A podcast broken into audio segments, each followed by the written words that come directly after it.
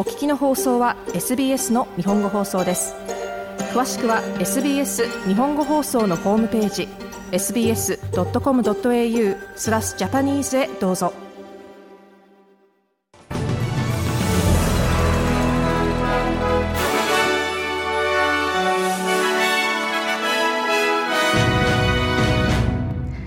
2月29日 SBS 日本語放送ニュースです。オーストラリアの公務員や政府請負請負業者がオンラインで外国のスパイ組織の標的となっていると、オーストラリアの安全情報機構エイジオが発表したことを受けて、自由党と国民党が公務員に対し、国の安全保障リスクに対する意識を高めるよう呼びかけています。自由党のジェームズ・パターソン影の内相は、プロフェッショナル向けのあるネットワーキングサイトだけでも自分がセキュリティクリアランスを持っていることを公にしているオーストラリア人が推計で1万4000人登録していると述べました。セキュリティクリアランスとは審査を経て個人に与えられる身分で機密情報にアクセスすることが許されます。パターソン議員はこのような行為はやめるべきだと述べました。Clearly, there are people who are still behaving in a naive way. If you advertise your security clearance on LinkedIn, 世間知らずな行為をする人がいます。リンクトインで自分がセキュリティクリアランスを持っていると公にすれば、実質的に外国のスパイ組織に自分を売り込むようなものです。私はセンシティブな情報を持っていて、それをあなたと共有できますので連絡をくださいというものです。いかなる理由があっても公にする情報ではなく、それを公にするということは自分自身の個人の利益を国の利益よりも優先しているということです。パターソン影の内相でした。ビクトリア州西部で発生した大規模な2カ所の山火事で、消防隊が火の勢いを弱めることに成功しました。しかし、それぞれの地域には引き続き、ウォッチアクトの警報が出されています。火の勢いが弱められたのはバララット西部とジーロング近郊のルリールです。緊急警報の対象となっていない地域の住民は自宅に戻ることができます。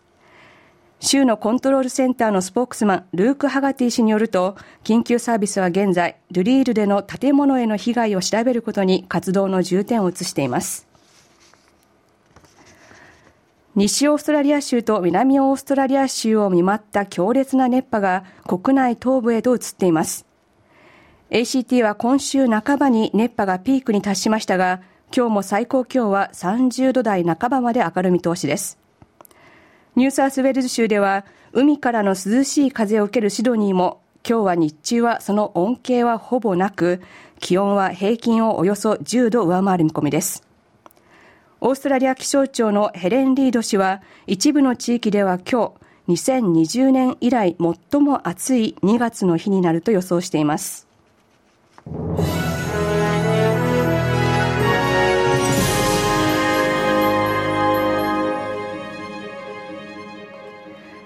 ニュースを続けます。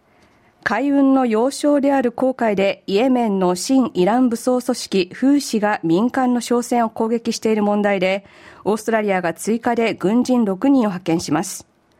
派遣される6人はアメリカ軍とイギリス軍の合同本部で任務に当たります。フーシはイスラエルによるガザへの攻撃に対する抗議として商船を襲っておりアメリカはほぼ毎日フーシに攻撃を行っています。オーストラリアはこれまでにバーレーンに拠点を置く合同軍に最大16人を派遣しています。リチャード・マールス国防相はチャンネル7に対し、今回の軍人の派遣はこれまでの派遣とは別のものであるものの、同じように重要なものだと説明しました。Both efforts are directed about maintaining freedom of navigation, freedom of shipping それぞれの取り組みは航海の自由、航海における海運の自由を維持するためのものです。風刺の拠点に対する攻撃は明らかに次のレベルの対応になりますが、重要なものだと信じています。だからこそ私たちはアメリカとイギリスを支援しているのです。マールス国防相でした。性的マイノリティ LGBTIQ+ プラスのコミュニティでのドメスティックバイオレンスに警察が適切に対応できるよう訓練の一段の強化を求める声が高まっています。今月シドニーでは性的マイノリティのカップルが殺害され、殺人の容疑で現職の警察官が逮捕されました。警察によると逮捕された警察官は事件の前、数ヶ月にわたって殺害された元パートナーのジェス・バード氏に対してコントロールし独占しようとする行動をとるなどプレダトリー・ビヘイビアと呼ばれるドメスティック・バイオレンスにつながる態度を示していました。1978年の最初のマルディグラパレードに参加したピーター・マーフィー氏は、性的マイノリティのコミュニティでもドメスティックバイオレンスや家庭内暴力が起きている一方、過去の差別の歴史から警察に通報することをためらう人が多くいると述べています。ニューサスウェールズ州の16の病院に勤務する医療従事者およそ1000人が今日、病院の駐車料金の大幅な引き上げに抗議するため、2時間のストライキを行うと発表しました。労働組合ヘルスサービスイズユニオンによると、病院側がこのほど駐車料金を最大で127%引き上げる提案を行いました。病院での駐車料金はパンデミックの間は無料でしたが、今月から有料となりました。許可証を持っている従業員は週あたり最大27ドル20セントが徴収されます。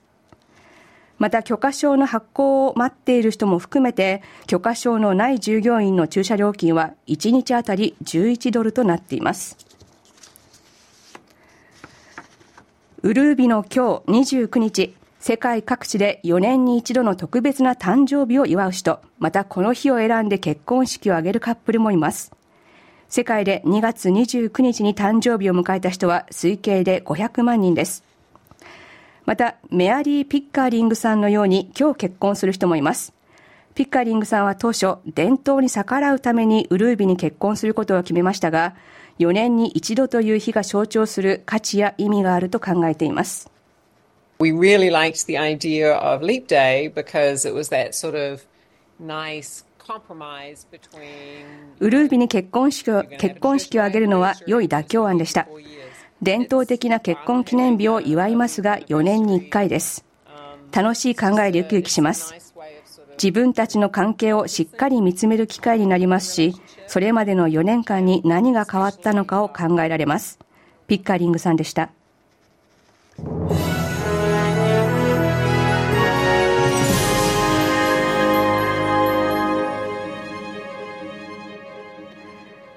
続いてスポーツサッカーです。サッカー女子のオーストラリア代表マチューラズが今年行われるパリンオリンピックへの出場を決めました。メルボルンで行われた試合でウズベキスタンを10対0で下しました。試合では5年前に代表から引退し、今回代表に復帰したミシェル・ヘイマンが試合開始後わずか16分でハットトリックを決めるなど10点中4点を決めて活躍しました。エクスチェンジレートです。お昼の時点での数字です。オーストラリアドル1ドルは日本円で97円78銭、US ドルで64.93セント、ユーロで59.91セント、イギリスポンドで51.29ペンス、また US ドル1ドルは日本円で150円58銭で取引されています。お天気です。お昼の時点での明日3月1日金曜日のお天気です。パースは晴れで最高気温は33度。アデレードもほぼお天気の見込みです。最高気温は27度。メルボルンは時々曇りで最高気温は25度。ホバートも時々曇りの予想です。最高気温は24度。キャンベラも時々曇りで最高気温は33度。シドニーも時々曇りの予報です。最高気温は29度。ブリスベンはほぼ晴れで最高気温は32度。ダーウィンは1、2度雨が降りそうです。嵐になるかもしれません。最高気温は32度の予想です。お知らせの後は音楽、そしてカレンターフェアーズに続きます。